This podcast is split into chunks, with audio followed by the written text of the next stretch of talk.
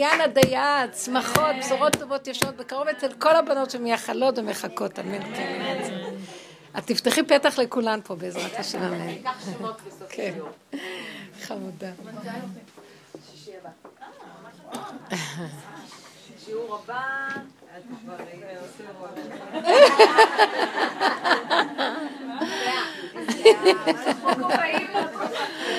חמודה. בעזרת השם. קרוב אצל נטע, נטע, מחכים בקרוב אצלך ממש. כן. היא רצתה לשאול שאלה. לא אני. זו שאלה שהולכת להשמיץ נכון, כן. באמת. מה? השאלה הולכת להשבית שמחות. שמה? שהשאלה הולכת להשבית שמחות. אוי, אנחנו רוצים דברים שמחים. טוב, עוד רגע, ניכנס ככה לעניינים, אז יהיה לנו... מה, תגידו אתם. מה את רוצה לשאול? שירה רצתה. אני לשאול? את רצית?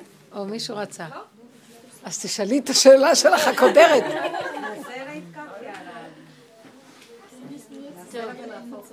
אה, יש לנו זוג חברים, אה, כן. סיפור אמיתי, יש לנו זוג חברים אה, מאוד טובים. עוד פעם, עוד פעם, שרון.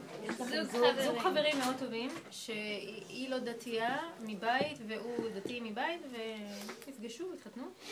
ועכשיו, בלי קשר לדתי לא דתי, כעבור עשר שנות נישואים עם ילדים, בחורה מאוד מודעת, שעושה המון עבודה, לא בקטע הדתי, בקטע הרוחני. יש פה אפילו איזה גורו בפרדס חנה שהייתה אצלו, והגורו מלמד שאתה צריך ללכת בעקבות הלב, שמה שחשוב כאילו זה הלב, וה, ולכבות את השכל, ו, וכל הרעיון הוא להקשיב ללב. ו, ועכשיו, אחרי עשר שנות נישואים, היא הקשיבה ללב, והיא אמרה, אה, אני, אני אוהבת אותך, את הבן זוג, אבל זה לא מתאים עכשיו. אנחנו לא, לא צריכים, אני מרגישה שאנחנו לא צריכים להיות ביחד. והיא מפרקת עכשיו את הבית. יאללה, נטע, יש לך חתן חדש.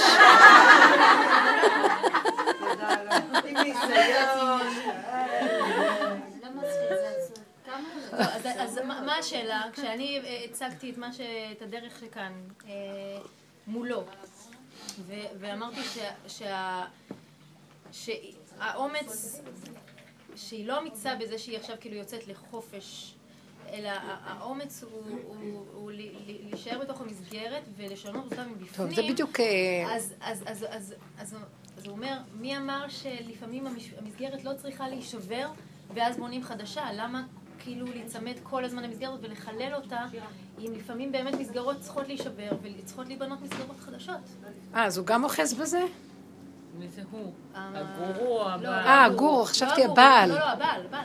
נו מה, הבעל מחזיק ומחרש, הוא אומר שכן. לא, הוא לא רוצה בכלל. הוא לא רוצה שהיא תעזור. הוא לא רוצה, אבל הוא אומר, אבל אם משהו צריך להישבר, אז כנראה שהוא צריך להישבר. אז כאילו, כאילו אני זוכרת גם שעכשיו באתי, אז שירה גם שאלה איזו שאלה שאפשר היה לצרף אותה לנקודה הזאת. שחברה בפורים אמרה לה שמרוב שהיא הייתה עסוקה בכל הקיום המצוות, שהיא לא הרגישה את הקשר האלוקי של פורים.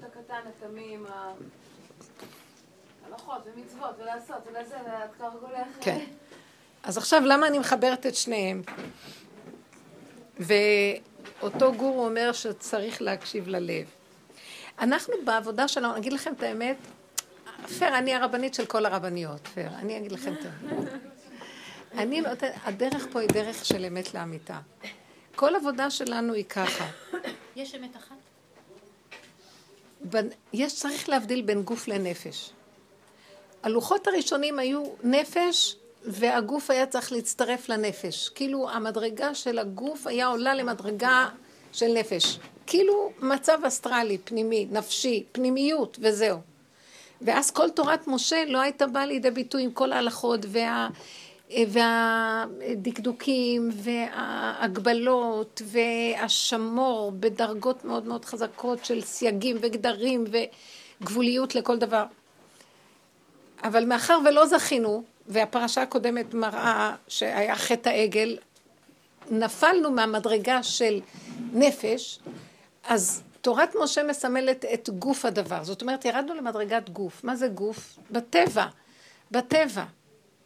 מה בטבע? בטבע את רואה את הנשמה? לא. את רואה את הגוף, נכון? את לא רואה את, הס... את הכוח הפנימי. את רואה חיצוני. את אומרת ככה, הוא איש, נכון? איש זה איש, הוא איש, נכון? רואים שהוא איש. לא רואים שיש לו נשמה, אולי יש לו נשמה של נוקבה. רואים שהוא גבר, ואת אישה, נכון? אז מתייחסים לגבר, מתייחסים לאישה. לגבר יש תפקידים כאלה, לאנשים יש תפקידים כאלה. למציאות של, אה, שהמצוות אה, מחייבות, שיהיה קורת גג, שיהיה זה, שיהיה גדרים, סייגים. עכשיו, התורה עסוקה בגופי תורה, תורת משה עסוקה בגופי תורה. אמנם מאחורי גופי התורה נמצאת האמת הפנימית, אבל אנחנו לא עוסקים בלחפש אותה. המקובלים והמדרגות היותר גבוהות של אנשים שהם מקיימים את כל המצב החיצוני, גם הולכים מדרגה לדרגה וגם חופרים בנקודה מה הסיבה של הדבר ומה מסתתר מאחורי הדברים והם מחברים את יסוד האמת שנמצא מאחורי המצווה, מאחורי המצווה שהיא בעצם נראית גשמית, פשוטה, אה, גופית, מעשית. זאת אומרת שגם המצוות, לא שגם, המצוות של תורת משה זה לא תורה מנותקת מהלוחות הראשונים, זו אותה תורה אבל היא התגשמה ונפלה לכאילו גוף שהאלוקות מוסתרת. נכון פייר שהאלוקות מוסתרת? אנחנו לא רואים אלוקות. כולם מחפשים, לא רואים אלוקות.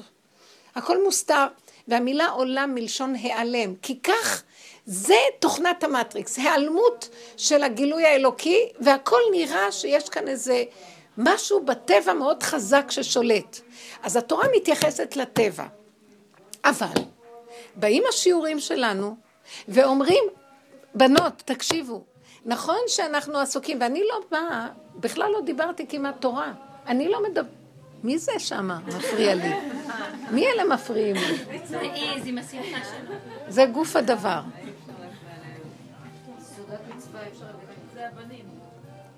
אנחנו באים ואומרים דבר כזה, אני לא עסוקה בלתת לכם הלכות, ממש אני מטבלת את השיעור במשהו, אבל אני לא עסוקה בזה.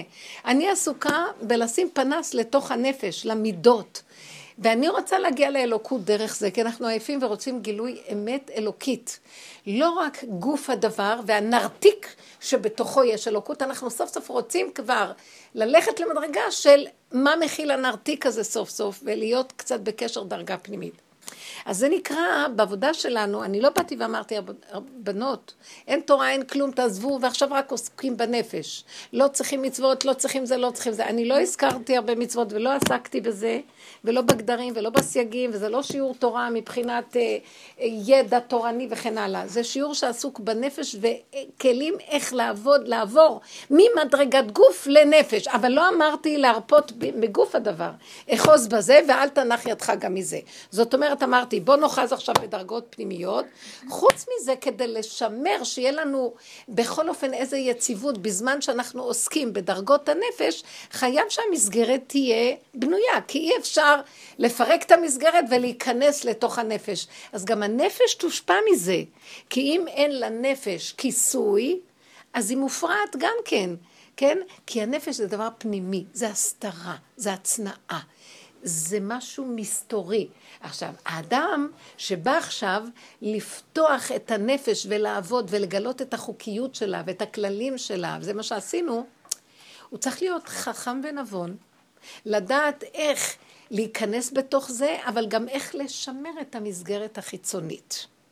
כי אם אנחנו נפרוק את המסגרת החיצונית, בוא נגיד ככה, אם הגוף הזה יהיה חולה, לא נאכל, לא נשתה, לא יהיה לנו כוח להיכנס בעבודת הנפש הפנימית. נכון שלפעמים עבודות הנפש הפנימיות הן קצת משנות את הגדר החיצוני. אז כל כך מתלהבים מהפנימיות, פחות אוכלים, פחות רוצים עולם. אבל בכל אופן, אם אנחנו נזלזל בעולם, ברבות הזמן, אנחנו לא נוכל להתמיד בעבודת הנפש. כי הקלקול של, של הריסת המערכות החיצוניות יושפע, ישפיע לנו גם לנקודה הפנימית. ואדם החכם צריך לעשות בהדרגה. העזיבה לתוך מציאות הנפש חייבת להיות תומך, נתמכת בגוף, גוף נפש. גוף נפש, גוף נפש. והרבה פעמים הגוף הופך יותר ויותר קטן על חשבון שהנפש יותר ויותר גדלה. וזה עניין של מדרגות וזמן ותהליך. עכשיו, מה שהגורו הזה מציע, ללכת על נפש. אני לא נכנסת אליו, אבל אני רוצה להמחיש, כי זו סכנה בכלל קיימת בכל מיני דברים פנימיים. שמה שהאדם, כשהוא נכנס לאיזה דבר חדש, והוא מרגיש שיש שם אמת והכל, הוא יכול גם לזלזל בדבר הקודם שהיה לו, מבחינת הסדר והתפקודיות והזמן והמקום. וזה מסוכן. שוב, מה, מה הקטע? הקטע המסוכן, שהוא אומר עכשיו, תעשי מה שהלב שלך מרגיש לך.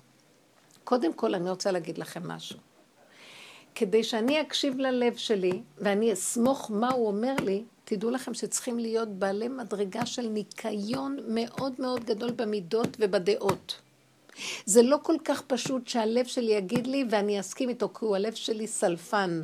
הלב שלי, אני, אנחנו קלקלנו אותו, הלב שלנו הוא לא כל כך שאפשר לסמוך על הידיד הטוב הזה, בגלל שיום אחד הוא עושה לך דיכאון, ויום אחד הוא מביא לך סיפוקון, ויום אחד הוא מביא זה, ויום אחד הוא מביא זה.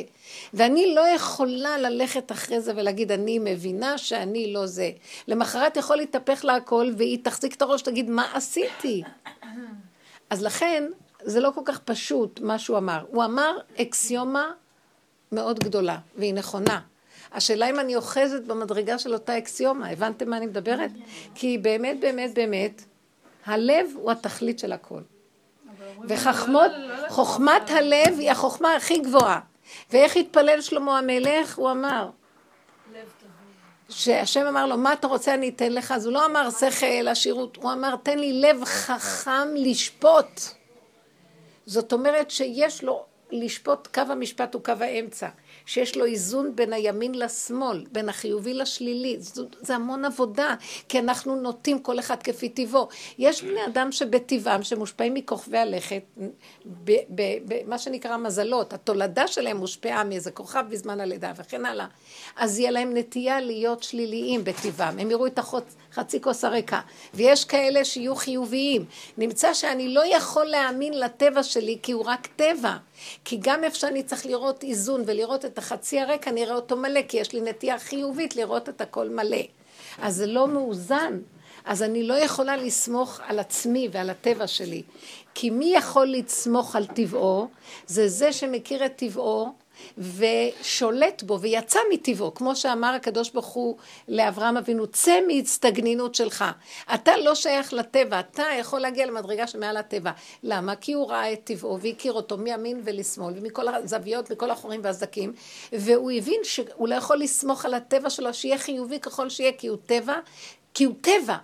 עד שהוא הלך הפוך מהטבע, כמו שהרמב"ם אומר, שילך על הדבר ההפוך. ועד שהוא איזן את המערכות והוא יצא בכלל מהמערכת הטבעית. אז הוא יכול להגיד, אני עכשיו יכול לחזור לטבע שלי, זה כבר לא אני, זה אלוקים, השם מתגלה בתוך הטבע שלי. אז אני סומך על מה, כל פעולה שבאה לי, כל מחשבה והרגשה. אבל לא בכל, לא לכל אדם צריך מדרגה לזה. בנות, אני לא סתם אומרת.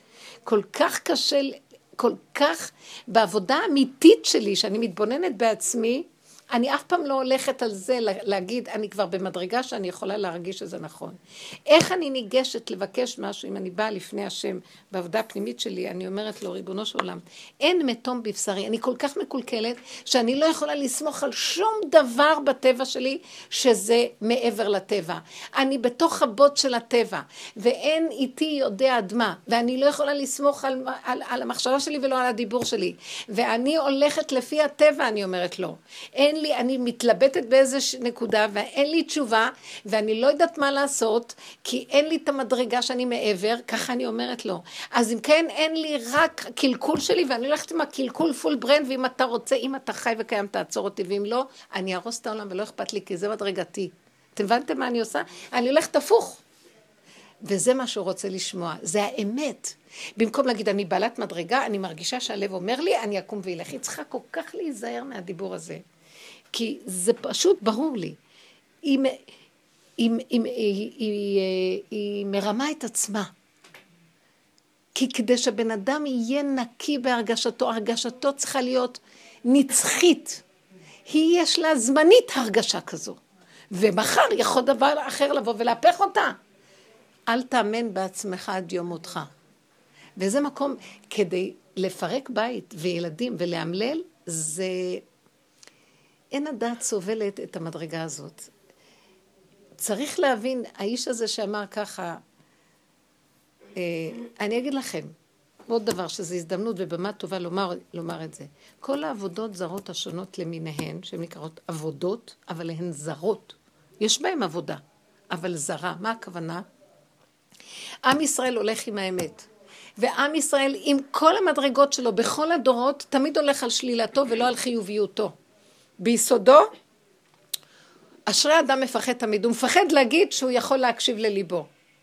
ואילו אומות העולם לוקחים רעיונות והם הולכים אחר הרעיונות והם נדמה להם שהם נמצאים במדרגה של הרעיונות שהם נמצאים. והם מצדיקים את אותו רעיון, אבל בין המהות לרעיון יש פער מאוד גדול. ולכן זה יסודה של עבודה זרה. עבודה זרה שורשה במוח.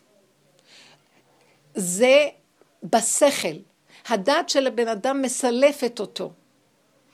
ואז הוא מתחיל לדמיין שיש לו איזה מדרגה ושיש לו איזה זה. תסתכלו לעם ישראל. כמה דורות שמרנו את המצוות בגוף הדבר. כל הנושא של רוח, גבהות, אורות, לא קיים בתודעה היהודית, בטבע של תודעה יהודית. הבנתם מה אני מדברת? אולי ביסוד של הקבלה מחפשים קצת יותר את המדרגות העליונות, אבל בטבע היהודי הפשוט, מה שהיהודי עסוק, היהודי הוא חשוך. מבחינת האור, היהודי הוא לובש את השחור הזה, בפנים יש את הלבן, אבל זה שחור, הכל שחור. הכל עמום. ההלכות הן גשמיות, זה מה שהיא אמרה בדיוק. עסקתי כל הזמן ב... הייתי עסוקה במתי לקרוא את המגילה, בוא נגיד, אני מפרשת, מתי לקרוא את המגילה, באיזה שעה, אם יצאתי ידי חובה מתנות לאביונים, אם עשיתי, אה, אה, אה, חילקתי את המשלוח המנות בזמן, עשיתי הסעודה. ואז האור, שמור להיות שמור. כן, והמקום הזה של האור, לא היה לי זמן לאור. תבינו שהיהודים כל הזמן עסוקים רק בגוף של הדבר, ואני רוצה להגיד לכם שהיהודים הם הכי מוארים מכולם, למה? כי בתוך גוף הדבר יש הפרשה דקה של אור, תמידית. אבל זה לא האורות של ה... אה, ה, ה אה, מה שנקרא הארה במוח. כי זה בבשר ודם הקיומי. הבנתם מה אני מדברת? זה פנימי, זה אמיתי, זה קיים, זה תמידי, זה קטן. לכן עם מלשון עוממות. עם מלשון עוממות, אור עמום. הגאולה תביא אור חדש.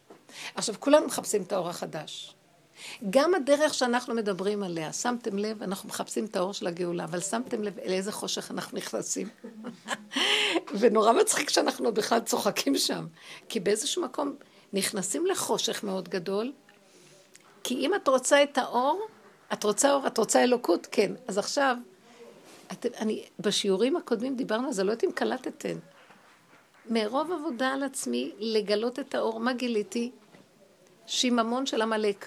הוא אמר לי, את רוצה אור? נכון, את יודעת, אני נמצא מאחורי עמלק. אם את תשיגי את עמלק, זה כמו שאצל הבעל שם טוב, תמיד הוא היה אומר, שאם רוצים להשיג את האור האלוקי, חייבים לעבור שבע ערי מדורים של ערי חושך.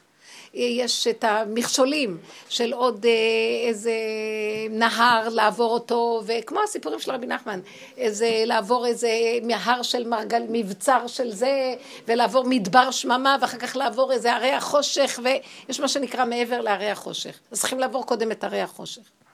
זאת אומרת, שהעניין של אורות שמיד מגיעים אליהם, והרגשת הלב וכל זה, זה ילדותי, זה דמיוני, איך אפשר כל כך מהר להגיע ולהאמין שמה שהלב אומר לי זה באמת אמיתי? אולי זו נטייה אינטרסנטית שבן אדם נגוע ונראה לו שזה אמת שלו. יכול להיות שהאור הזה של אותו גור, יש להם איזה אור משפיע, אז היא בעצם, היא עכשיו שופטת את מציאותה לפי האור שלו, אבל אין לה את האור הזה. נניח אם כבר יש לו משהו, אני לא יודעת בעצמי. נמצא שהיא מושפעת מאור של מישהו אחר, כאשר היא לא במדרגה הזאת, היא עושה החלטה הכי גדולה בחייה. אז אתם מבינות מה אני מדברת עכשיו? אני תמיד אומרת, בנות, אני מרגישה שהעבודה הזאת היא עבודה אמיתית מאוד מאוד. למה? היא מכריחה אותי לשמור על שפיות חיצונית, פשוטה. בפנים, אם אתם אם, אתם, אם אני אשים פנס ואגיד לכם מה אני בפנים, לפעמים אני לא רוצה לדבר. אני יכולה לדעת, אני לא יכולה להסביר לכם, לפעמים אני מאבדת את הזהות, אני לא יודעת מי אני, לפעמים אני מרגישה תוהו ובוהו, לפעמים אני מרגישה חיה, שאני לא אדם בכלל, לפעמים אני מרגישה, אין דת, אין שכל, טיפשות, לא יודעת להסביר לכם, עוברים הרבה מעברים, אבל כלפי חוץ כלום לא מרגישים. הרבה פעמים אומרים לי, יואו, אני ממש, אני זוכרת, אני לא רוצה לדבר על עצמי, אבל רק המחשה קלה שבקלות. שבוע שעבר הייתי צריכה להיות באיזה שיעור בערב, ואספה אותי מישהי, ואני, פשוט היא לקחה אותי, ואני נשענתי על הכיסא, פשוט, אולי סיפרת לכם, הרגשתי, הייתי פשוט מאולפת מרוב תשישות. אי אפשר לתאר, לא יכולתי לענות לה, ואמרתי לה, אני לא מסוגלת להגיד מילה. אז היא אומרת לי, וואו, עוד עשרים דקות יש לך שיעור? אמרתי לה, לא יודעת, השם, השם מדבר, לא אני. אין לי כוח עכשיו להגיד מילה, לענות לך על משהו. היא ניסתה לקנות לי קפה, כלום, לא יכולתי, כל הגוף ממש היה תשוש תשוש, והמוח היה מעורפל והייתי מאוד מאוד... כשהגענו לשיעור, ישבתי על הכיסא, והשם דיבר, נתתי שיעור. יצאנו מהשיעור, היא אמרה לי, אני בשוק ואני המומה. לא יכולים להבין איך היית במצב הזה, ואיך עשית את זה, ורק אמרתי לה עכשיו, כל שאלה שאת רוצה תשאלי אותי, יש לי מרץ עד הבוקר. אז היא אמרה לי, איך יכול להיות? אמרתי לה, זה לא מציאות שלי, את לא מבינה? בפנים באמת, לפעמים אני מרגישה שאני, לא, עוד, הנשימה האחרונה עוד נשארה לי, לא יודעת איך להסביר את זה. אבל מה שמשאיר אותי שפויה, ובאמת, אני רוצה להגיד לכם, וזו החוכמה שאני מאוד מבקשת שתעמדו בה, אל תפרקו את המסגרות שלכם. אל תאמינו למוח הטיפש הזה, לרשע הזה שרוצה לפרק אותנו לרסיסים, בתואנה שהוא יודע מה הוא אומר. לא. אם לא, שיכריחו אותי ויעבור עליי הר של, שאין לי שום שליטה עליו. חס וחלילה, חס ושלום, שלא יעבור איזה מלחמה ותפרק את הבתים, שלא יעבור איזה משהו. אנחנו לא יודעים. אנחנו לא אלה שיוזמים כלום. זה מסוכן מאוד. אתם מבינות? יגידו לך שאת, אם את לא יוזמת כלום, אז, אז, אז את לא מתקדמת לשום... את לא חיה עם האמת. אני רוצה להגיד לכם את האמת. זה מראה שהיא לא עובדת באמת שלה, כי מאיפה אני חיה? מהחיות הפנימית, שאפילו הוא מדליק לי אותה לחמש דקות, היא מחזיקה מעמד להרבה זמן. בתוך כל המצוקות של החיים. ופתאום הכל מתגמד ואין כלום. אז יש לי על מה לסמוך שיש חיות פנימית, אז לא צריכה לפרק. היא לא נמצאת במקום הזה, היא קיבלה איזה הערה, ההערה הזאת מחזיקה אותה, זה הערה חיצונית. אתם מבינות מה אני מדברת? ההערה, אל תאמינו לדברים האלה. אז מתי כן אתה מאמין? שתיכנס בעבודת אמת. ויתקבל חיות ממקום אחר, זה לא תלוי בזה שהיא תפרק את הבעל ואת הילדים והיא תבנה בית אחר, שם היא תיפול עוד פעם ולא נגמר הדבר הזה. הישועה והשמחה של הנפש לא באה מזה שאני חיה בזוגיות או עם הילדים או עם זה, אמרתי לכם, זה רק סיבות לגלות את האור הפנימי שנמצא בפנים ומזה הנשמה חיה והנפש, חוץ מזה, אחר כך שיש לי שמחה אני יכולה להקרין גם עליהם ואז זה גם כן מוסיף ומשמח את הכל. אבל זה לא, אה, אז אם אין לי חיות מהבעל, אז אני אפרק, כי אני לא שלמה עם החיים שלי. מפגרת, טיפשה ומופקרת. תתאמצי קצת לחפש את הנפש שלך שהיא בפנים ושהאלוקות נמצאת שם. ונכון שאת צריכה לעבור הרי החושך ולגוע בעמלק שלך, ומאחורי זה לפעמים את אומרת כבר כאשר עבדתי, עבדתי, אני כבר לא רואה כלום, הוא יתגלה והוא יחזיק אותך, והוא ייתן לך מתיקות. וכאלה שעובדות בעבודה הזאת, אני רואה עם כל החשכה ועם כל הכאבים, וזו עבודה קשה, יש לנו, מה מחזיק אותנו שממשיכים ומתמידים? יש איזה אור תמידי נצחי שממשיך להחזיק אותנו, כי אנחנו עושים עבודת אמת. והוא הולך ומתעצם וגדל אחר כך. אז לכן אני אומרת, אל תתפתו לרעיונות ש... של השבירה של המסגרות כלשהן. זה לא קשור בכלל. למסגרות.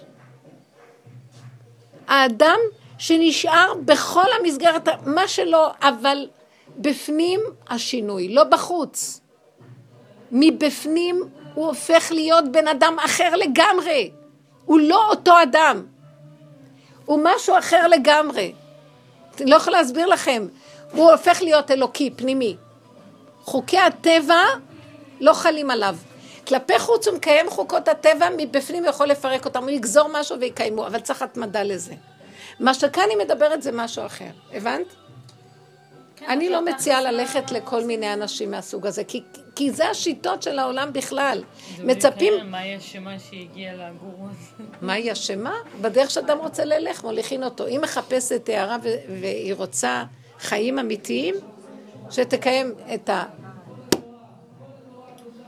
בוא נרקוד קצת.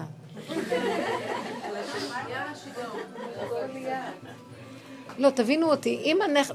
אל תפרקו, וההפך, תלכו בדרך שאבותינו הלכו בה, אחוז בזה. זאת אומרת, בוא נגיד, אל תנח ידך מזה, ואחוז בדרך החדשה. הרבה פעמים אני מרגישה גם שמתפרק... שהעולם הטבעי החיצוני של המצוות מתפרק קצת. הוא לא בדיוק אותם דקדוקים ואותם הקפדות שהיה לי פעם. כי כבר יש לי מחנה פנימי שלם שעובד, אז אני יכולה להרפות. כשמשעמם אז מדקדקים. כי על פי דין לא צריך לדקדק, צריכים לקיים את הדין. אבל כשמשעמם ואין עבודה פנימית, אז משכללים את הדין ומדקדקים איתו. אבל אם יש את עיקר קיום הדין, חוץ מזה יש עבודה פנימית, אז לא צריך דקדוקים, ולא צריך הקפדות, ולא צריך התייפייפות של החיצוניות. אתם מבינות? במקרה הזה משעמם לה. משעמם לה המסגרת שלה לא מספקת אותה. היא לא הצליחה לבנות משהו פנימי שלא תלוי בבעל ובילדים ובכלום. זו עבודה פנימית שאינה תלויה בדבר. ושם הגילוי האלוקי, את והוא הושיע נא. אין יותר כלום. הנברא, השם ברא, בוא נגיד הבורא ברא את הנברא, זה הזוגיות הכי גדולה שיש בעולם ובתוכך. לא חשוב איזה בעל, לא חשוב איזה ילדים, כלום. וככה את מקיימת את הנפש, חוץ מזה יש לך גם בגוף הדבר, לא טוב היות האדם לבדו בטבע העולם, טוב שיש לו בן אדם איתו פיזי. אז למה צריך לשנות אותו כל שני וחמישי? כי זה אותו דרק. זה אותו, זה אותו, מה? לא התגלה לאור, מבפנים משהו לא עושה עבודה. מה זאת אומרת עושה עבודה? מגיל אפס. אז אני רוצה להגיד לך משהו. מכאן אני רוצה רק להגיד לכם. רב אושר היה יושב על הכיסא שלו, ומדי פעם הוא היה אומר, אשרי מי, ככה יושב ומטפטף על הכיסא ואומר, אשרי מי שהגיע לבית הזה, אשרי מי שנכנס בדרך הזאת. אני רוצה להגיד לכם, תעריכו, אם עובדים באמת ונכנסים, וזה הופך לאט לאט עבודה פנימית, זה לא תלוי בבחוץ, לא כלום, אבל לא לוותר. אם אנחנו נתבונן בעצמנו ונתעקש, ונפתח את הפה להשם, ומתוך שלילת המציאות שלנו נגיע אליו, לא מתוך החיוביות של עץ הדעת טוב, כדי לקבל איזו הרגשה טובה לעצמנו. אל תפחדו מהרגשה רעה, אל תפחדו מהשלילה, אל תפחדו, כי שם נמצא בורא עולם אם תתמידו, כי זה רק דמיון. אל תפרשו את זה כשלילה. אתם מבינות מה אני מדברת? והסבלנות שנדרשת שם היא מפרקת לך גם את הזמן ואת המקום, אז יש הרבה סבלנות כי אין זמן ואין מקום. כי את יכולה להגיד עד מתי, עד מתי, אל תשאלי עד מתי. בעבודת האמת את מגיעה למקום, אין זמן, אין מקום. אין אני גם, מה אכפת לי? כלום, יש רגע. וזה הגאולה, שם רואים את המציאות של הגאולה, פתאום את אומרת, מה מפריע שהוא יהיה צבע, שהבעל יראה עם אף כזה, או עם קרחת, או אני לא יודעת מה, מה זה חשוב? כלום. זה לא חשוב, כי זה לא העיקר שלי. אנחנו בחיים שלנו מאוד מאוד אה, שטחיים ונשענים, אז הוא הבעל שלי, והוא מאחר והוא לא יכול לשוחח איתי, אז איזה חיים יש לי איתו? גברת, אני אגיד לך משהו, אין לך חיים עם עצמך בכלל. אז ניסית להתלבש עליו, כי דרכו אולי יהיה לך חיים. אם אין לך חיים עם עצמך, לא יהיה לך עם אף אחד חיים, שתדעי. ואף אחד לא יכול לסדר לך שום חיים. את צריכה ליצור את מציאות החיים שלך, והחיים שלך זה הגילוי האלוקי שבתוכך, זה החיות האלוקית שנמצאת ביסוד האדם. שאם אנחנו מגלים אותה, אין דבר שעומד בפניה. החיים נראים אחרת לגמרי. לא חשוב איפה תגורי. איפה תהיי, עם מי את נמצאת, מי עם הילדים שלך ובאיזה, לא יודעת, לא חשוב כלום. כי כבר כל המוח הזה שזה חשוב, זה לא חשוב. כך זה צריך להיות, לא צריך להיות. נעלם, כי זה דמיון. זה לא חשוב. אתם מבינות מה אני אומרת? אבל היא לא יודעת את זה. אותה אחת, היא לא יודעת את זה. עכשיו, מה אני אשאל עליה? אני אשאל על עצמנו. היא לא יודעת, ואנחנו זכינו. אנחנו בכלל לשמוע את הדיבורים האלה, אבל אחת כמוה שלא לא. הם לא יודעים בכלל שיש כזה מציאות כזאת. מה, היא לא שומרת מצוות. היא אמרה שבעלה שומר, היא לא. אז לא רק שהיא לא שומרת, גם הולכת לכל מיני אחרים. אז, אז יש איזה מקום של סכנה שם, מה חשבתם? העולם נמצא בסכנה בהפקרות הזאת. לפחות הייתה שומרת מצוות, אז יותר מה ששמרו, התורה שמרה עליהם. אז לא היו נותנים לה להתגלש למקומות כאלה. אבל לא זה ולא זה, אז מה אני יכולה להגיד לך? לכן אל תזלזלו. עכשיו, זה שאת אמרת שהיא אמרה, לא, בוא ניקח את הנקודה הזאת. הייתי עסוקה בכל המצוות ולא הרגשתי את מציאות השם. אז יש בזה משהו שהיא בעלת תשובה, נכון? ברור שכל השנים היא לא עשתה, אז עכשיו יש איזה מקום שהיא צריכה להיכנס במקום של קיום המצוות. ולפעמים כשנכנסים בקיום המצוות... כבר כמה שנים שם. מה? כבר כמה שנים טובות שם. אז יש כזה מקום שזה מכבה את האש הפנימית, כי זה גוף הדבר. אתם מבינות מה אני אומרת? יש גם לגוף הדבר הערה, אבל היא לא כמו הערה הפנימית. אז מפחדים לאבד את ההערה הפנימית. לשעתו, כדי לחזק את התהליך הזה, קצת מרפים מזה, אבל בסופו של דבר זה חייב ללכת ההדדי. אתם מבינות מה אני אומרת? כן, נכון, היא צריכה לעשות, לקיים את... אבל תראו איך מקיימים את המצוות, התאבדות לתוך הנפש. אתם מבינות מה אני אומרת? המוח לגמרי, אין, אין טוב ואין רע. את נמצאת במקום שזה לא טוב ולא רע. אז מה, מה אם כן זה? אני לא יודעת. עד דלא ידע. בנפש את לא יודעת וזהו, ואת לא תדוני את עצמך ולא תבקרי, ולא תיבהלי, ולא תשתגעי ולא כלום, ותחייכי ותגידי, עד לא יודעת, עד לא יודעת, זה בנפש. כשבחוץ עוד נשאר לך קצת, צריך לקיים מצוות לפי סיבות ולהיות בן אדם של כאילו בן אדם לפי החיצוניות. אבל בפנים, בפנים זה את לא יודעת מה את. אתם מבינות את הדבר הזה? זה המקום של גילוי השם. כי כי השם לא מתגלה בתוך הסדר, רק איפה שיש תוהו ובוהו. אבל התוהו ובוהו מסוכן שאנחנו נשתגע, תוהו ובוהו זה בית משוגעים, אז מה נעשה? איך לשמר תוהו ובוהו? ולכן אל תיגעו בגוף, צחקו את הגוף. אתם מבינות מה אני אומרת? אל תפרקו את הגופים, כי אי אפשר יהיה להחזיק שני תוהו ובוהו, גם נפש וגם גוף. אתם מבינות מה אני אומרת? לכן כן צריך שיהיה לנו את הרגולציה הטבעית החיצונית, אבל בתוך הנפש העבודה שאנחנו עושים היא מאוד גדולה. זה המקום שאסתר החזיקה מעמד. איך היא יכלה להיכנס למקום הזה ולא לאבד את הצלם שלה? כי כאילו באיזשהו מקום היא ויתרה על יהדותה. לא, היא החזיקה גם שם יהדות, אבל ברמה שהיא הייתה בכאילו. והיא הכניסה בעבודת הנפש שלה את העומק הפנימי של ההכרה של העמלק שלה עד הסוף, לכן היא יכלה לעמוד מול המן. כי איך היא יכלה לעמוד מולו בכלל? אם היא לא זיהתה את זה מעצמה, היא הייתה רק רק המחשבה הייתה גורמת לה חרדה. כי היא הלכה עם האמת שלה באמת עד הסוף, ולא נבהלה, כמו שאפשר לתאר. בואו נחשוב, אנשים רגילים שייכנסו למעמד כזה. היא יכלה לעמוד מול המן, אתם מבינים? זה מול הכוח הכי טמא ואכזר, והיא הייתה אכזרית יותר ממנו. אי אפשר להסביר את הדבר הזה, דבר דק.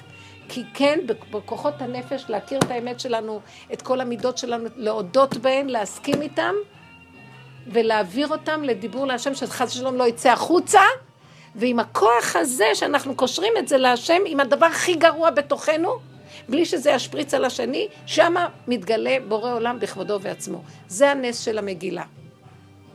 אתם מבינות מה אני אומרת? עכשיו, ברגע שאנחנו שוברות את העולם החיצוני, קשה מאוד להיכנס לתוך העבודה הזאת. אז האמת זה טוב ובוהו? האמת זה טוב ובוהו. זאת לא האמת, תגידו, גילוי השם זה בתוהו ובוהו. כי השם זה לא סדר. עכשיו, ברגע שהיא עסוקה במצוות, היא לא יכולה להתחבר למקום הזה של התוהו ובוהו כדי לגלות את השם. אז, אבל לשעתו, העניין המשחק הוא ביניהם. כי יש פעמים של זה ויש פעמים של זה. תדעו לכם שאנשים ברוב, ברוב הדורות היו פטורות מהמצוות כלפי חוץ, כמו שהיום אנחנו עושות. הולכות נשים היום להתפלל בתי כנסת, נשים בכלל הגאון מווילנה לא נתן לבנות שלו ללכת לבית הכנסת ולאשתו. לא כל שכן, לא לקריאת מגילה ולא לכלום. מישהו שיקרא להם בבית אם צריך. למה? אה? לא חשוב. אני לא הבנתי את הנקודה של הדקדקנות מגיעה משעמום. הדקדקנות, מה זה דקדקנות? בוא נגיד ככה. בוא נגיד כזה דבר. נכון שאת בונה, בונה בית, נכון? בוא נגיד אדם בונה בית. עכשיו הוא בונה אותו מאוד יפה, גמר לבנות אותו. עכשיו הוא אומר, אתה יודע מה, החלון הזה אפשר היה קצת לסדר אותו, הוא ניגש ומשפץ את החלון הזה, אחר כך הוא נכנס לעוד מקום, אומר, הפינה הזאת אני יכול גם. למה? כי יש לו זמן ויש לו אפשרויות. אוקיי. אז הוא מתחיל לשפץ ולהתחיל לדקדק בפינות מסוימות, ביותר ממה שהתוכנית הבנייתית הראשונית שלו, נכון? זה מה שנקרא, העיקר קיים, עיקר הדין קיים, אבל יש מה שנקרא דקדוק ומה שנקרא הידור מצווה. גם מבחינה הלכתית את מתכוונת. מבחינה הלכתית הידור מצווה זה, זה תוספת, זה לא חייב המציאות. המציאות של קיום העיקר של המצווה. עכשיו מהדרים, עושים את זה שזה יהיה יותר. אז למה שבן אדם יעשה שיהיה יותר? כי יש לו זמן, נכון? או שיש לו יכולות, נכון? יש לו אנרגיות, נכון? כי אם הוא עכשיו חי את העיקר עיקר ואין לו טיפת כוח לכלום יותר, הוא היה מהדר? מדגדג? לא. זה דורש מסירות, מהדרים וכשרות. רגע, ברגע שאנחנו לוקחים חלק מהנפש שלנו ולא שמים אותה רק על גוף המצוות, אלא נכנסים בנפש ועומק הסוד של הפנימיות, זה לוקח אנרגיות, לא? בייחוד שהעבודה שלנו, אנחנו עומדים מול מידות ותוואים מאוד קשים של עצמנו, ולא באים להגיד, להאשים את השני, רק להגיד שזה אני ולא השני, ואני מחפשת את האמת שלי, והאמת שלי היא גרועה ביותר. זה לוקח לי אנרגיות נפש, וזה שובר לי את האגו, ואני צריכה לא להישבר ולהילחם נגד הייאוש וכן הלאה. יהיה לי זמן לדקדק? הלוואי ואני אקיים את מה שאני צריכה במינימום שלו. הבנתם?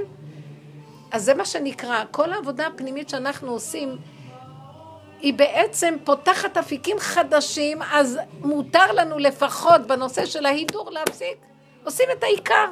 גם לפעמים עיקר הדין לפעמים זז. אתם מבינות מה אני אומרת? כי ההידור הוא תוספת. כי, לא, סליחה, כי המקום של העבודה שלנו כנשים במידות ובאמונה היא הדרגה הכי הגבוהה של אישה. שזה כל כבודה בת מלך פנימה וזאת עבודה פנימית. עבודת המידות. עיקר האישה זה המידות, תדעו לכם. זה בכלל לא הדקדוק של ה... או הדינים. הדינים היא חייבת לעשות אותם, כי היא מחויבת בדינים, אבל לא במצוות עשה, שהזמן גרמן. אה, זאת אומרת, היוזמתיות של להתנדב לעשות משהו שאתה לא מחויב בו. המקום הזה, זה לא סתם פטרו אותנו כדי שיהיה לנו בפנים עבודת אמת אחרת שמתאימה לנו. אבל בגלות שכחנו את העבודה הזאת, אז, אז יש לנו אובר זמן ושכל, אז אנחנו מתקשקשות כמו הגברים, הבנתם? אולי אני לא מספיק מסבירה נכון? לא, כמו אם נגיד לצורך העניין בעלי מקפיד עליי אה, ובודק כמו שבעלך בדק אם קראת המגילה. אז ניתן לו, כי זה עניין, כי אני נותנת לבעלי, לא, אני לא אמרתי לו מה אתה מקפיד עליי, תתעסק בעניינים שלך, ומה אתה רוצה ממני, מה פתאום? כי הוא זה הוא, והשכל שלו שייך לו, וככה השכל שלו רואה אותי, הוא לא רואה את העבודה הגדולה שאני עושה. הוא לא רואה, הוא לא רואה. אם הוא היה רואה, הוא היה מתעלף. אני אגיד לכם את האמת, הוא היה מתעלף. הוא לא יודע רבע ממה שנעשה. הוא לא יודע. גם מרדכי לא ידע מה שנעשה בבית אחשורוש. הוא היה צריך לשלוח מישהו שישאל שאלות. אני אגיד לכם, זאת עבודה דקה מן הדקה של כל רגע, של התבוננות, של הכרה של מצוקות, של רגעים הכי פנימיים שאת נשארת רק את ונפשך. ואת לא יודעת אם את עושה נכון או לא עושה נכון. זה בעבודת הנפש אני מדברת. ואת נשארת תמיד בספק, והספק הזה זה רק לצעוק להשם ולהגיד לו, רק אתה חייב כאן להתגלות, כי אני מעצמי, כאשר עבדתי, עבדתי. וכל הנקודות האלה, הגברים לא יכולים לעשות אותם. אצל הגברים חייב להיות מאוד ברור, מובנה, מסודר, כתוב. הבנתם? אנחנו לא. אנחנו נשארות בערפול. משה ניגש אל הערפל. מדרגתו של משה הייתה אלוקית כי הוא חי בערפול. והוא לא השתגע מהערפול, וזו מדרגה של בני אדם שמתגלה להם הכוח האלוקי. איך אנחנו מחזיקות מעמד בערפול הזה? צריכים נפש חזקה, צריכים מוח חזק, צריכים לא להתבלבל, צריכים לא להשתגע. כשאני ראיתי את הכוח הזה משתלט עליי עד שעות מאוחרות, 24 שעות הוא פרפר אותי, אני, בוא נגיד 26 שעות, אני לא יכולתי לעמוד על הרגליים כבר.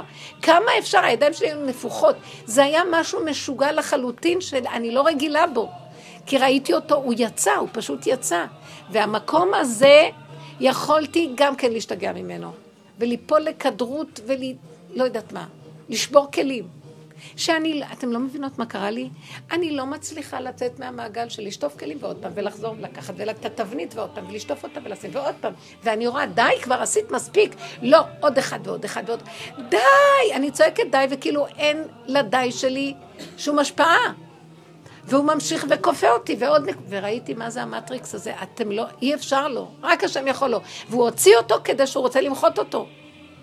אז כאילו, הוא ערך את השולחן בכל הכוח הזה, ואם לא הייתי נותנת לעצמי לרגע לסגור את המוח חזק ולצחוק ולהבין שהשם מעלה את כל הכוח הזה כדי שהוא רוצה להעלות אותו, כדי, כמו שהחולי יוצא כשנותנים אה, הומופתיה.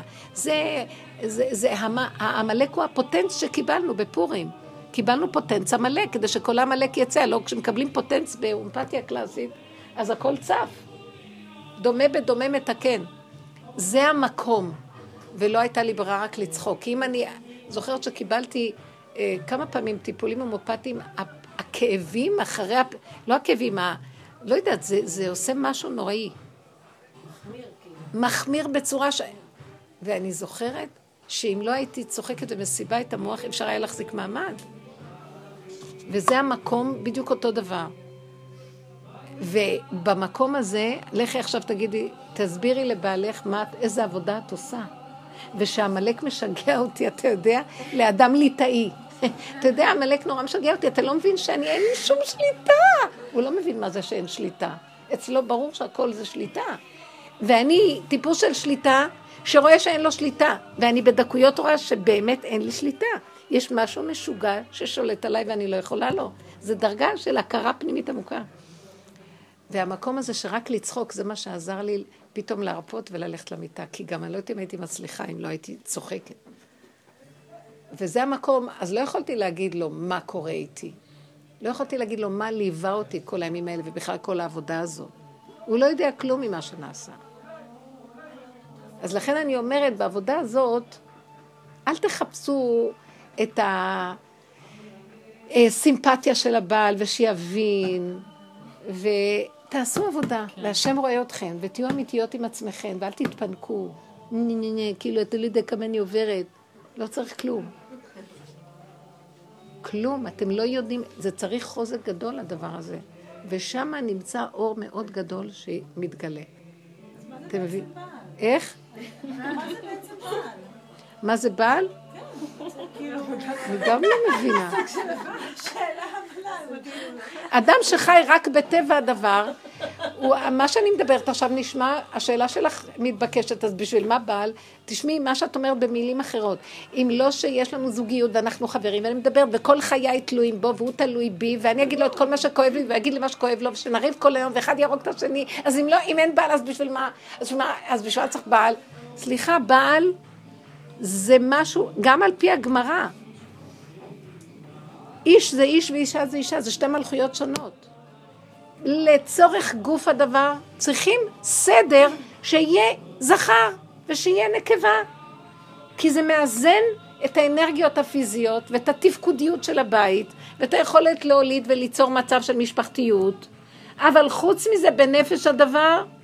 והיו לבשר אחד. זה בשר, זה לא נפש. זה לא והיו לנפש אחת. ואם לא מרגישים צורך בבעל? חמודה. זאת אומרת שאין לך בעל ולא מרגיש צורך בבעל. אז זה סימן שתי אפשרויות. אפשרות גדולה מאוד שיש לך מדרגה של נפש, שאת כל כך בנויה בטוב ויש לך גילוי פנימי שמח בתוך זה שלא נצרה, את קשורה עם עצמך ועם החיות הפנימית שלך. והאלוקים הופך להיות כמו בחינת הבעל. או שאת אישה בפיזי מאוד עצמאית, מאוד חזקה, מאוד לא נזקקת, מאוד מסתדרת, יש כאלה נשים, שיכולות להסתפק בידידות או בחברות משפחתית עם זכרים, אבל לא צריכה אחד כזה שיהיה בעל שלה. תחפשי איפה את נמצאת באחד משניהם. גם זה טוב, גם זה. הרבה נשים היום, תאמינו לי, נשים שכבר התחתנו והיו להם ילדים והבתים לא רוצות להתחתן. הן אומרות בשביל מה? כל פעם שמציעה שידוך או משהו, אני גרושה פעמיים, אני... כן, אני מבינה, זה סיפור, הן אומרות, נכון, אני רוצה, אבל בשביל מה? אני רואה כל כך הרבה בלאגן בתוך כל זה שכבר לא צריך את זה גם. הבעיה שלי שעוד לא עשו את זה, כאילו... אלה שעוד לא. משהו. צריך להתחתן וללדת ילדים ושיהיה את, הניסיון של המסגרת. אה, באמת, בסופו של דבר, יש מעלה, הזוגיות היא דבר יפה אם יש בנפש ואם כל אחד יודע לתת לשני את המרחב שלו. מתי שאני אתן לשני את המרחב? כשיש לי עיסוק פנימי עם עצמי ואני... וטוב לי עם עצמי, כי אם לא ומשעמם לי, אני לא אוכל, אני אציק לשני, וכל רגע אני אשים עליו עין, ואני אבקר אותו, ואני אדרוש ממנו, ואני אצפה, וזה ממלא לי את הריקנות של החיים שלי. אבל בן אדם שעושה עבודה פנימית, ויש לו, יש לו את המילוי הפנימי, וזו עוצמה פנימית של איכות מאוד גבוהה, כמו שאנחנו עובדים, אז הוא לא צריך את כל זה. מה אם הצד השני מציק לי? שהוא ריק. בדיוק, אבל מה שקורה הוא כזה, בדרך כלל שאנשים יש להם עולם פנימי גדול, ולגברים יש שטחיות, אז הם מתחילים להציק לנשים. ברור, יש שטחיות בעולם הגב... הזכר, מאוד גדול היום, והם מציקים לנשים. היום היה אצלי איזה זוג שהגיע, ואז הוא, הוא, הוא כעס למה שהיא יוצאת כל ערב לשיעורים. אז uh, היא יוצאת יותר מדי לשיעורים. אמרתי, אמרתי, ואז ישר ידעתי שמשעמם לו בערבים. אז אמרתי לו, ולמה אתה, ישר על סמך זה קבעתי עובדה, ולמה אתה לא הולך לשיעורי תורה? אז לרגע הוא הסתכל, כאילו, מאיפה את יודעת? אז הסברתי לו. כי משעמם לך, ואתה רוצה להתלבש עליה כפתרון לשיממון שלך ולמדבר שממה שיש בך. תהיה עסוק. תהיה עסוק בזה ותהיה עסוק בזה וזה, והיא תהיה עסוקה בזה, ולא באקססיביות, והכל צריך להיות באיזון, אבל אי אפשר לדרוש מהשני להפיג לי את השיממון, מרגיז אותי למה היא יוצאת וטוב לה, ולי לא טוב, אז לפחות שתהיה איתי. מה, אתה התחתנת בשביל לסדר איזה אה, שומר החצר, או... אתם, אתם מבינים? זה, זה לא רמה. בקיצור, ככה נרא, נראית הזוגיות, וזה... והיום זה הולך ונגמר. אין, הזכר לא יגיד, אבל היא בשביל לשרת אותי. היא צריכה להיות בבית, אז מה זה, אישה יוצאת בערבים. מה זאת אומרת? לא. כי יותר ויותר הגילוי האלוקי מתחיל להתגלות, האמת נדרשת. שאתה לא תחיה דרך השני כדי להפיק את השיממון שלך. ובדרך כלל הנשים היו מייללות שהבעלים עסוקים ואין להם זמן בשבילם. תראו מה נהיה בדור הזה. לא, אבל מה העבודה של האישה? זה הנקמה המתוקה. שכל הדורות היינו. מה העבודה של האישה כשהבעל בא בטענות כאלה? זה בסדר מהעבודה שלו. אני אגיד לכם, בכלל שבאים בטענות, לא לענות לעניין הזה, כי זה מתחיל להיות הצטדקות, מצטדקת. אם את מצטדקת, את לא, את לא באמת. כי מה האמת? שאני מבינה אותו שהוא בשיממון, ואז אני אומרת לעצמי, הוא מראה לי את עצמי ברגעים של השיממון שלי, שאני מחפשת בכל מקרה עוד טלפון או משהו לעשות, כי אני לא יכולה לסבול את השיממון. למה לא לוקח את השיממון ואני צועקת להשם, אבא, שאני לא אפיל את זה על איזה משהו? אז הוא גם עושה בדיוק אותו דבר עכשיו. הוא לא מספיק באיכות הפנימית של לסובב את אותו כוח ולהניח את עצמו איפה שזכר צריך להיות, או באיזה לימוד, או באיזה פרויקט שיעשה משהו, שיהיה עסוק. או שילך לישון ויקום מוקדם, כן. אז במקום הזה לא להתנפל עליו ולא להיות מאוים, רק תחפשי את עצמך, זו עבודה שאנחנו מדברים עליה בפנים. כל הזמן יש עבודה פנימית, כי הכי קל להגיד לו, מה אתה רוצה ממני? והשתיקה הזאת של להסתכל, אפילו לא ביקורת רועמת, מאיפה אתה, איזה, איזה רמה יש לך, אלא ברחמנות. מה שהוא עכשיו עושה לי, גם אני לפעמים עושה או לעצמי או למישהו אחר, זה לא טוב.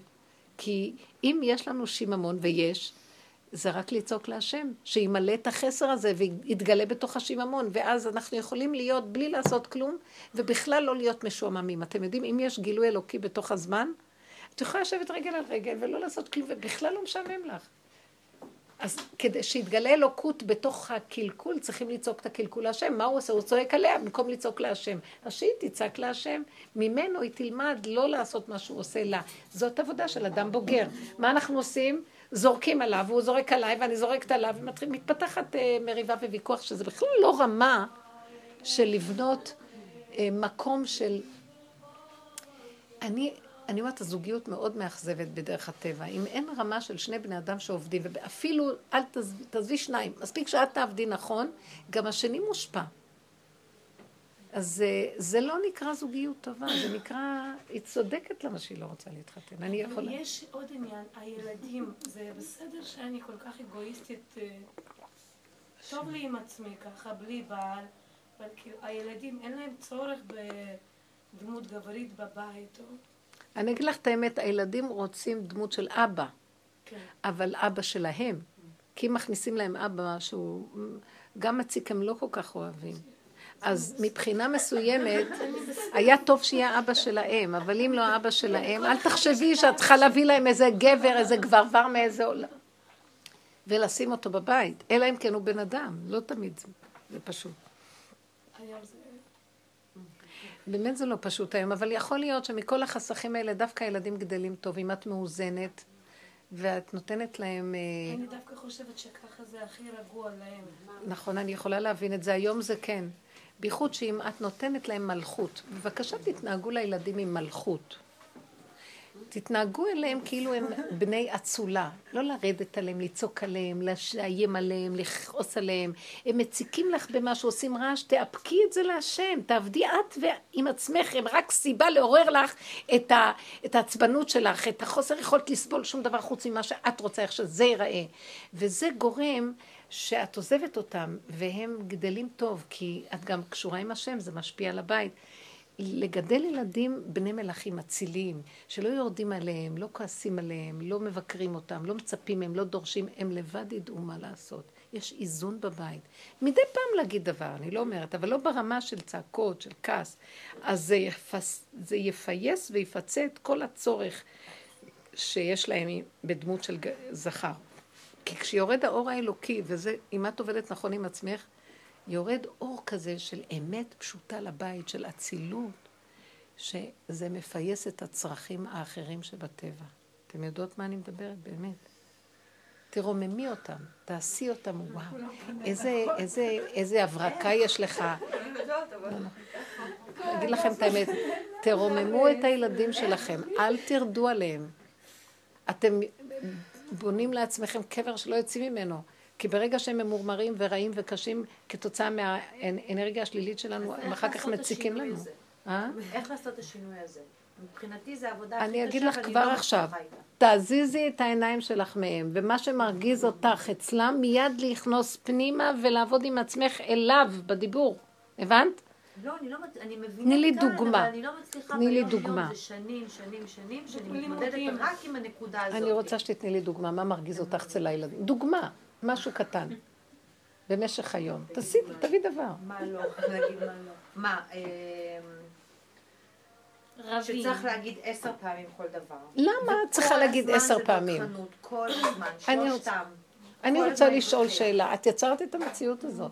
אני בטוחה, אני לוקחת... אני רוצה לשאול שאלה, למה את לא מדלג, את רואה שהם לא מקשיבים, תדלגי עליהם, אל תבקשי.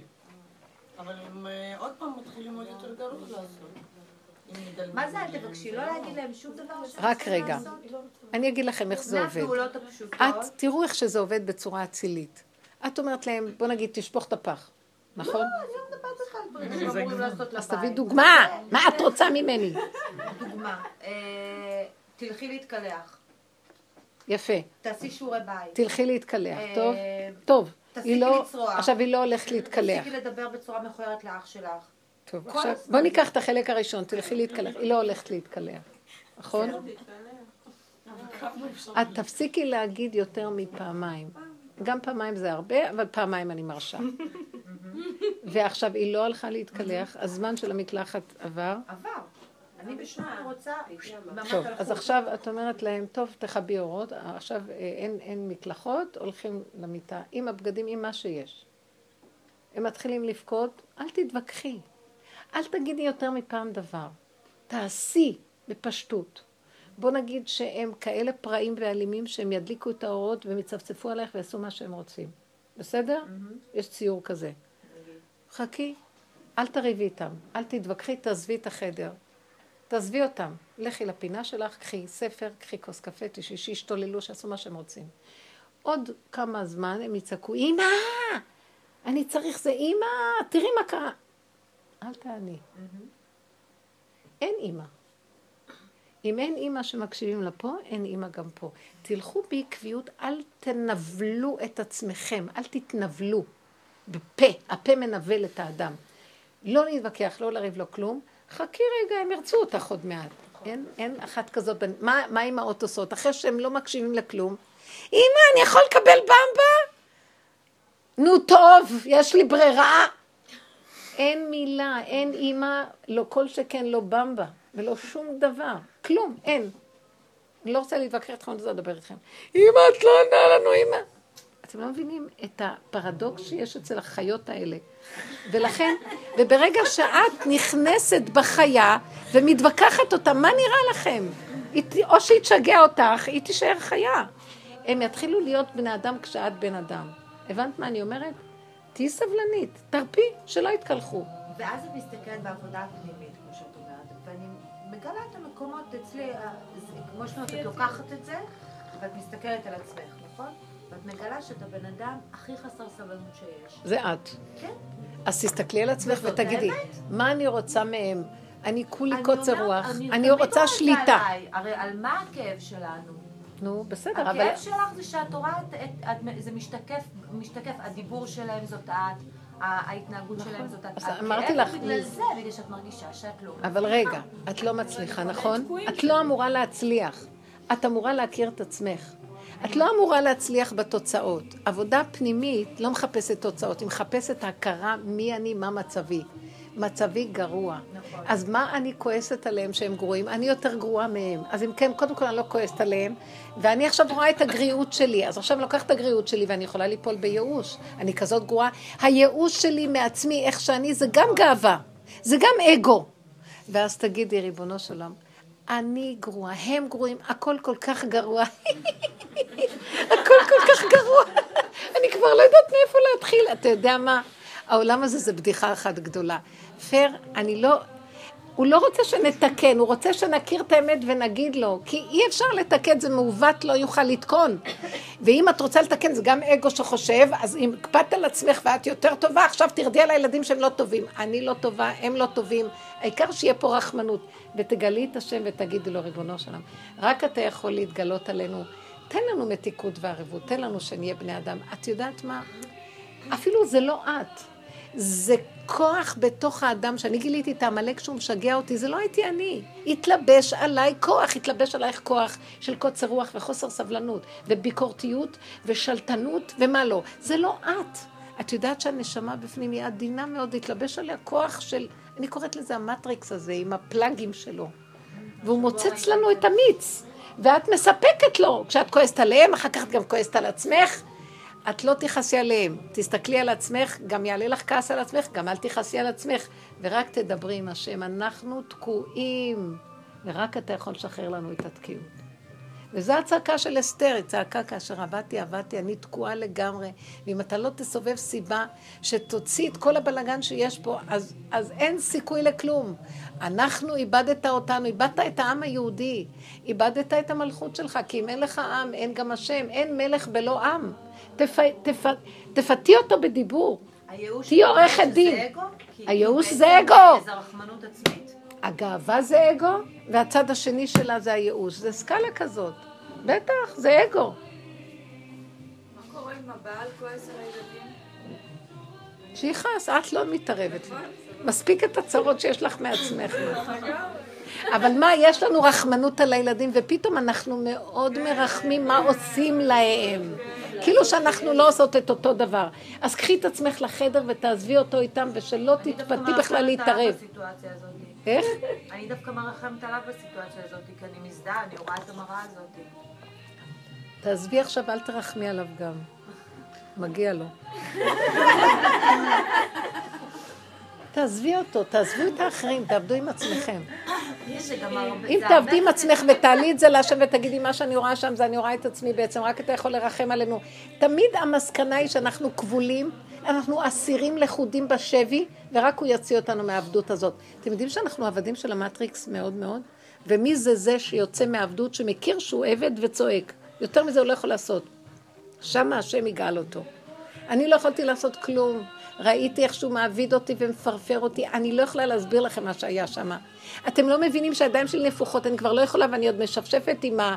עם ה איך קוראים לאש הזה ש, של, שמנקה את הסנד, זה המוריץ הקדוש. זה, כשאני מנסה, ואני בחמש לפנות בוקר שואפת את זה ואומרת עוד קצת את הגז, שמחר לא יהיה לי זמן. תגיד, אני שפויה? והייתה לך מחשבה, שבי רגע, בטח שהייתה לי מחשבה, הוא לא נתן לי לקיים אותה. את לא מבינה משוגע.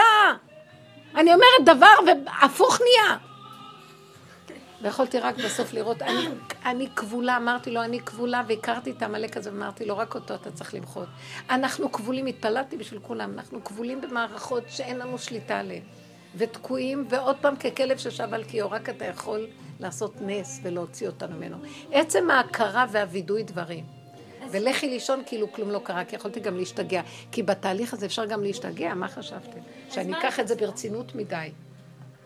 התוצאה של התפילה הזאת, שפעם הבאה זה לא יקרה? את יודעת מה? אני לא יודעת מה זה פעם הבאה, אני יודעת הרגע, והצלחתי לישון שעתיים והיה מתוק, חבל שיראו אותי, כאילו, אבל לא חשוב. ועכשיו שאני מסתכלת ואני אומרת, איך היה לי כוח בבוקר להגיד, אני לא הולכת ככה, אתה לא תכפה עליי, זה לא לבעלי, זה לעמלק הזה. קומי מהר, תדקדקי. ככה לא מקיימים מצוות, מתוך מלכות, מתוך רווחה, מתוך מתיקות. אני, אני, אני, הוא עשה אותי עבד, אני לא מסוגלת. אני כל כך שבויה אצלו בעבדות. למי אתה בכלל בא לדרוש שילכו לקיים מקרא מגילה? עבדים פטורים. אתם יודעים שעבדים פטורים מהמצוות? אני עבד פטור. אתה רוצה, תגאל אותי ותביא אותי לחירות עולם. זהו. עשינו בית דין קטן בפורים. לא כאילו... אה, אמרתי להם, אני, אחרי שכולם היו בגילופין וזה, אמרתי, טוב, עכשיו, לפני שאנחנו גומרים את הפורים, יש לי כמה טענות ותביעות שאני רוצה לרצות אותן בפני הבית דין. ואז התחלתי, אז uh, הבן שלי אמר, uh, בית דין, טוב, אז אני דיין אחד מצד ימין, דיין מצד שמאל, אז בעלי כמו, כמובן קפץ ואמר, ואני האב בית דין. אז הוא יושב באמצע ושני הדיינים פה, ויש את הרשם של בית הדין, ואני התובעת, וכולם זה הקהל שצריך גם להגיד כן או לא. ואז אני מתחילה להגיד, התחלתי ככה, תראו, יש לי משהו להגיד לכם. נכון שיש, שהתורה ציוותה את הנשים להיות במקום איפה שהן נמצאות, אבל דעו לכם שיש צער מאוד גדול לנשים שהן עובדות מאוד מאוד מאוד קשה והן מחזיקות את עולם התורה, אבל דעו לכם שהתנאים שלהם לא תנאים, אני רוצה שיפור תנאים על המקום. עכשיו אני רוצה ש, שתכתוב, תגזרו אה, גזרה, כי מה שגוזרים פה מקבלים למעלה, ככה כתוב. תגזרו גזרה ש, שאנשים, בנות תורה, בתים של תורה, אברכים, לא יעבדו אצל מעבידים מנהלות, כאילו רציתי להגיד, וכל מיני כאלה מפקחות שמפחידות אותם והן צריכות לעבוד קשה. ומרוויחות עשר אלף שקל משכורת כל חודש, מינימום, כן? אז uh, הדיינים אומרים, מה, רושמים? אני מסתכלת על בעלי, לא הכי מצא חן בעיניו, לא חשוב. אז רשמו. אמרתי להם, כל אחד צריכה שאלה אוטו קטן, מה זה ריקודים מעורבים באוטובוס? זה לא צנוע. זה נקרא ריקודים מעורבים, הזכרים על הגברים, הנשים והגברים מתערבבים. לא יפה, זה לא צנוע, צריכים אוטו קטן. וכן אמרתי, וצריכים פיליפינית לכל אחת לפחות. איך יכול להיות כך... יש ילדים קטנים וזה, איך יכול לעשות? צריכים זה וזה. זה, זה החלק הראשון. אחר כך הלכתי לחלקים נוספים, אבל כשבאתי ללכת לחלקים השונים, אז אני, כאילו, אז אחד מהדיינים אמר, טוב, רשמנו הכל, עכשיו אנחנו רוצים להביא את זה. האם יש כאן מישהו שמערער? אז הדיינים, זה הסכים, ההוא הסכים מהקהל, כולם, אנשים בכלל מחאו כפיים, אמרו, בטוח, זה מה שצריך. ושישנו את התנאים, ו... ואנחנו אומרים לכל בנות ישראל וזה. פתאום האב בית דין קם. ואתם לא מבינים, הוא היה רציני. הוא אמר, לא מסכים. עכשיו, אני חשבתי שהוא משחק אותה.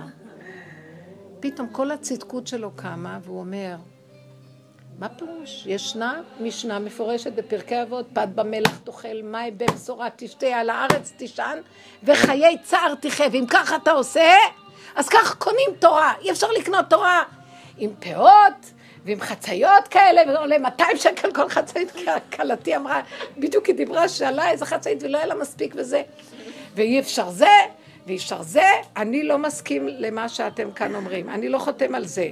על זה אני... פתאום אני, אז אני אומרת, רגע, רגע, רגע, אבל הוא אומר לא, מה זה כל החומריות הזאת?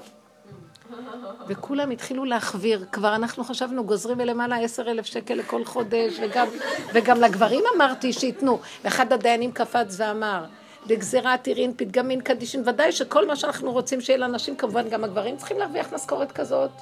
כי איך יכול להיות שתלמידי חכמים יהיו כאלה עניים, ואז הם מתחנפים, ואז הם נהיים, הם לא אמיתיים בתורה שלהם, כי הם נזקקים לבריות, והם משתנים פניהם ככרום, והם לא יכולים להיות ב, ב, באמת של התורה ולדון דין אמת, כי הם כל הזמן נצרכים. אז כולם הסכימו והכל, אבל האב בית דין אמר, לא, מה פתאום שיהיה להם כל כך הרבה, ככה לא לומדים תורה. ואז פתאום אני ראיתי, אמרתי, אה, תוסיף לו איזה כוס יין, תתן לו, תשקה אותו. הוא לא רצה כלום, והוא היה רציני. ראיתי פתאום את כל הצדקות אה, של העמלק קמה, ולא מוכנה. פתאום אמרתי לו, כבוד אב בית דין, ירשה לי כבוד אב בית דין לחלוק על אה, מה שהוא אומר. כשאני קונה נס קפה של עילית, אתה אומר, טסטר צ'ויס היה יותר טוב. וכשאני מביאה לחם של אנג'ל, אתה אומר, כוסמין, אני אוכל רק כוסמין. וכשזה, והתחלתי להגיד לו, ואתה קנית אוטו, אני הולכת ברגל מתחנה לתחנה, ואני נוסעת, ואתה, לך יש אוטו. ועל מה אתה מדבר? שקצת יהיה הטבות לאחרים גם? כאילו, הוא בכלל מנותק. אז הוא היה קצת המום מהדין. הוא ביחידה של עצמו סגור, והוא נראה לו שכל זה פאר מיותר. הקיצר הלך שם אה, מריבות עולם, וזה טוען, וההוא טוען, בסוף, ותב כסתר ותתחנן לו, מה שנקרא, אז התחלתי להשתחוות לו, ולהגיד לו, ולעשות לו זה וזה, וההוא נותן לו משם כוס יין, וה, והדיין השני לוחץ לו באוזן איזה דברים וזה, וככה איכשהו יסף את דעתו והוא חתם. אבל זה היה לא, מה רציתי להגיד? איך קם לו אותו כוח של צדיק, שמה פירוש? כתוב פת במלח תאכל, העיקר את עצמו מפייס, ואוכל אה, כוסמין טעים, ורק שאני אכין, לא סתם מהחנות. והוא יאכל זה וזה ככה, וההוא ככה. פתאום ראיתי את הפער, שהצדקות היא מאוד מסוכנת, אתם מבינים מה אני רציתי? אתה ואמרתי לו, לא, צריכים לחיות בעולם הזה מתוך מתיקות. והבנים, הדיין כותב, לשם שמיים. עשר אלף דולר, לשם שמיים, זה לשם שמיים, אוטו לשם שמיים, הכל לשם שמיים, הבנת אבא, הכל לשם שמיים. למה שלא יהיה לשם שמיים עם תנאים טובים? מה יש? ראיתי את המקום הזה של הצדקות, והיית כזה מין קדוש. איך לא הסרטת לנו את זה? אה? איך לא הסרטת לנו? איזה חמודים, זה היה משהו מדהים. אה, אני חושבת שיש זה מזכיר, יש איזה סיפור של הבעל שם טוב. משהו. כזה ש... הנה, הנה, הוא כתב את זה, והבן שלי כותב הכל, אומר, אמא, תשמרי את הפתק הזה, כי זה יהיה אסמכתה כלפי שמיא. במיטב בית תלתה דדינה, החלטנו לגזור בגזירת חכמים מהפי סברת התורה, לקיים בזאת השנה, כך וכך וכך, כן. ועוד, זה כל פעם עשינו חלקים אחרים, היו עוד דברים. שגזרנו גזרות על אה, אה, שכנה שאין לה ילדים וכל מיני דברים. במיטב תלתה כחדה, אבינה פה עיר הקודש ירושלים ט"ו ט"ו, שכונת רמת שלמה, בבית המשפחה מעתירה לשם ולטבעה.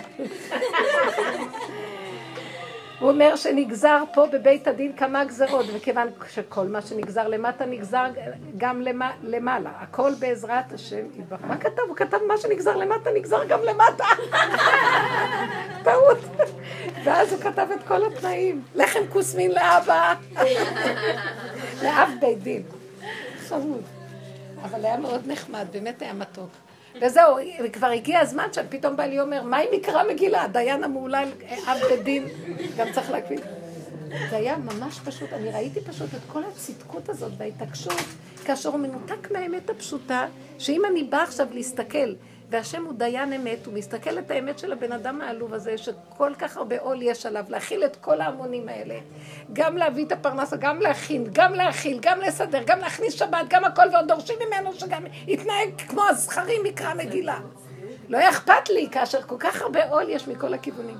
ברוך השם, השם רק ריחם. והרגשתי שזה שהלכתי לאליעזר הציל אותי גם כן, ברחמים גדולים. אז מה שאני רוצה רק לומר, שנלך עם יסוד האמת הפנימי, ונשמור מבחוץ מה שאנחנו יכולים. ולא לרדת על עצמנו כשדברים לא הולכים. מבינה מה אני אומרת? לא לרדת. כי אנחנו פטורות מהרבה דברים, אבל אנחנו לא פטורות מעבודת האמת. כי עבודת האמת, בשביל זה אנשים נבראו. ואנחנו הולכות על עבודת הזכר של גוף הדבר, ואין לנו עבודת אמת. אתם מבינות? כי זה צריך לאזן, גוף נפש. הזכרים הם יותר בגופי תורה. בשכל של התורה שגם נקרא גוף. שכל של דעת, של טבע, הוא נקרא גוף הדבר. ואנחנו בנפש, אנחנו בשכל אחר. יכולתי להסתכל ולראות איך הוא, באמת, הוא אדם יקר, והוא למדן, והוא כל רגע שלו, הוא ממש, הוא לא מבזבז רגע, הוא באמת... וראיתי איך הוא מנותק מהמקום הזה של הצער של הזולת, אבל לא בצורה שהוא עושה את זה בכוונה, כי הוא מדי גבוה בלימוד, הוא לא מספיק עם הבוץ של המציאות של החיים. אתם מבינים מה אני מדברת? וזה שאת רואה את הילדים שלך ככה, ואת לא רואה שאת זו את, תעזבי אותם ותראי איך שאת כועסת, חסרת סבלנות, אין לך טיפת רחמנות על כלום, את רוצה לגמור את מה שאת רוצה ולא מעניין אותך כלום, תרפי מהם. ואת זה גופה תעלי להשם, ואז לא תוכלי לכעוס על אף אחד, כי את הכי גרועה שיש בעולם.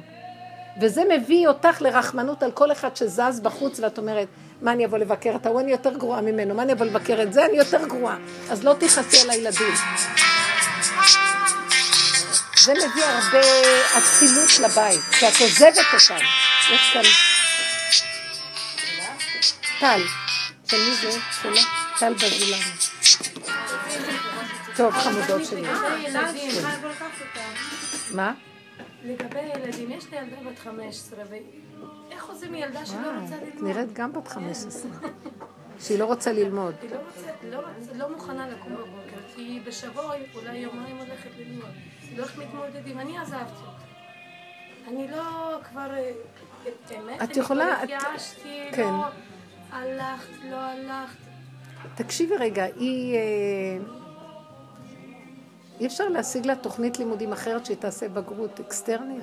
לפעמים הבנות האלה, היא, היא עברה את חוק חינוך חובה? עד כיתה י' הן נקראות חוק חינוך ט', חובה. לא, היא ט'? תגידי לה, זה תשמעי, כאילו, כביכול זו שנה חשובה, זה... תגידי לה, תראי, אני לא, תגידי לה ברכות ואהבה, לי לא אכפת שתהיי פה ואני יכולה לסדר לך תוכנית אחרת, אבל על פי החוק, את חייבת חוק חינוך חובה. אם לא, תלכי, יבואו לכאן העובדות סוציאליות והמשטרה. לא אכפת לה? כי היא יודעת שזה, אנחנו לא נגיד למצב. כאילו, היא מבינה ש, שהיא כל כך מוגנת, ש, שזה לא יגיע לשם. מה זה מוגנת? על ידי מי? כאילו, יש לה הבנה מאבא, מאימא, ש, כאילו שאימא ואבא יסדרו הכל, אז זה לא טוב. שזה לא יגיע יש דברים לשם. שאת לא צריכה יותר מדי להגן, אל תגנו מדי לילדים, תנו להם קצת לחיות. אנחנו מדי תפסנו פיקוד על הכל. תשחררי, תגידי, זה לא קשור אליי, יש לך חוק חינוך חובה, את חייבת. נגיד, ומה הלאה? כמה...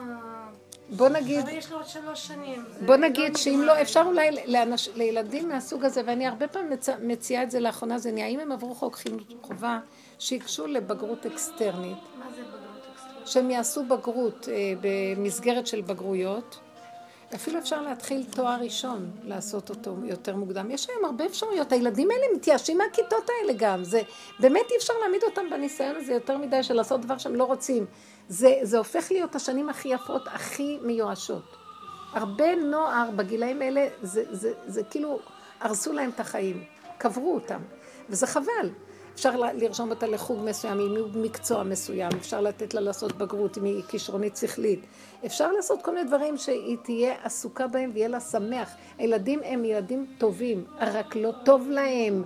הם, אף אחד לא רוצה לעשות דבר שלא רוצה ולא טוב לו, יש להם כישרונות טובים, למה לא לפתח להם מה שמתאים להם? למה לכפות את כולם שיעשו הכל, כולם אותו דבר? אז אם היא עברה חוק חינוך חובה, את יכולה לעבוד איתה באופן פרטי, אל תפחדי. אל תפחדי. איפה מחפשים את? יש מסגרות שעושות בגרויות. אני מכירה אחת, אני הצעתי למישהי שיש לה בת, בת היום היא בת 17, היא כבר עובדת על התואר הראשון שלה. בגיל 16 זה התחיל. גמרה את הבגרויות, הלכה, אה, נרשמה לתואר ראשון. כן?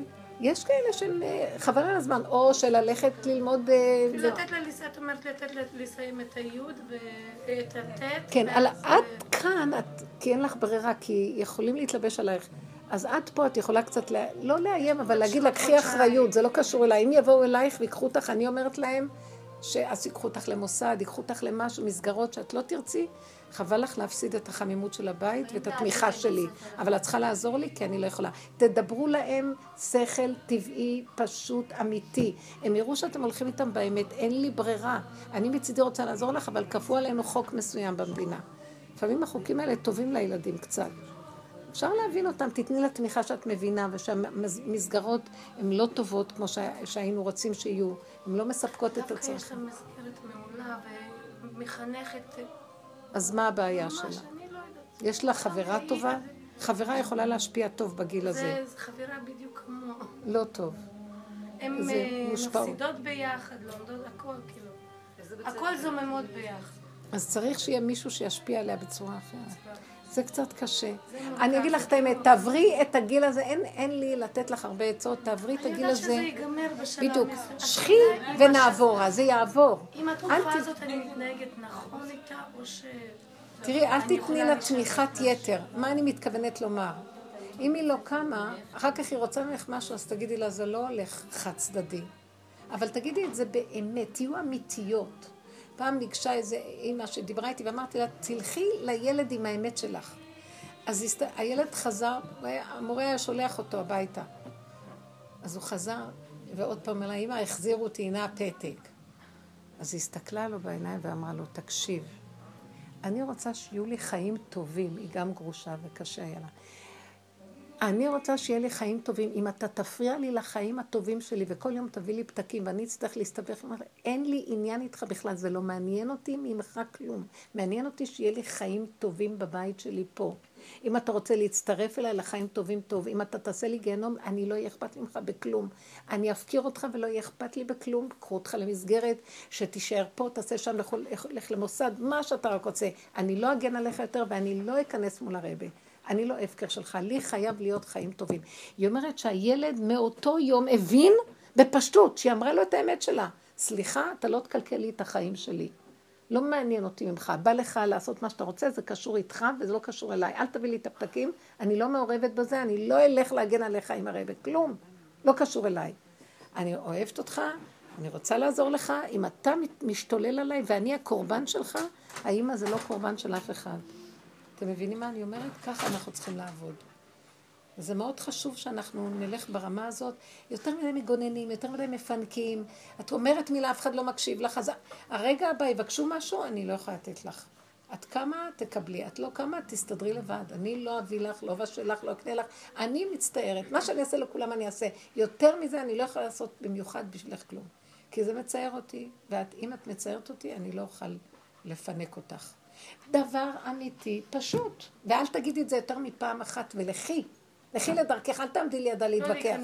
לא להתווכח, אמרת את העמדה שלך, לכי, שהיא תדבר, שהיא תגיד, שהיא תלך, כלום. קיר, תהיו חזקות. את זה הילדים מבינים.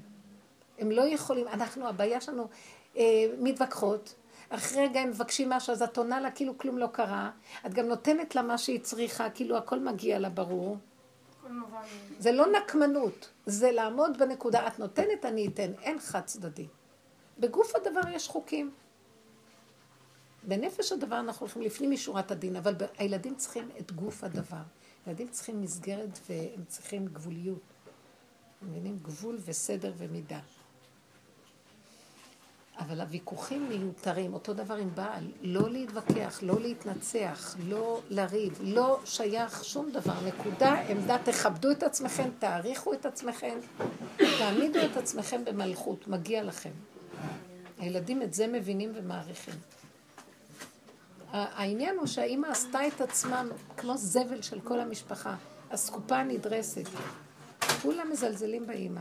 גם הבעל מזלזל באשתו, כי לא יודעת לכבד את נשיותה. היא לא יודעת לכבד את מקומה. הפה הוא הכי מוזיל את הערך. שמרו עליו. הבנתם מתוקות? לכן אנחנו עם עצמנו והכאבים עם השם. לא צריך לחפש איזה בעל שיקשיב לי וזה. הוא גם יכול לנס... לנצל את זה ברגעים אחרים ללכלך עליי. את אמרת ככה שאת כזאת. אני אגיד לו את האמת שלי, אתה יודע, אני רואה את עצמי, אני יותר גרוע ממני. אל תגידו לו ולא שום דבר. עבודת נפש שייכת לכם. ככה זה העולם, אין מה לעשות. טוב, מתוקות שלי. השם יברך אותנו חיים טובים, חיים שיש בהם, אין בהם בושה או כלימה, חיים שיש בהם כבוד וגילוי מלכות שמיים. תלכו עם השם במתיקות, ואל תלכו, אל ת, תלכו עם הביקורת על השני וגם לא על עצמכם. קבלו את עצמכם, תאהבו את עצמכם, תדברו עם השם מה שכואב. הכאבים זה הדמיון שהמוח שלנו לא מקבל את עצמנו איכשהו. רגע שתקבלי ותשלימי, הכל בסדר. כל רגע כמו ילדים קטנים להתחדש ושיהיה לנו חיים טובים אמיתיים. ולא לפרק שום מסגרות. השם יחזיק לנו את המסגרות שהן יהיו שלמות וטובות. תודה רבה לכם. תודה רבה.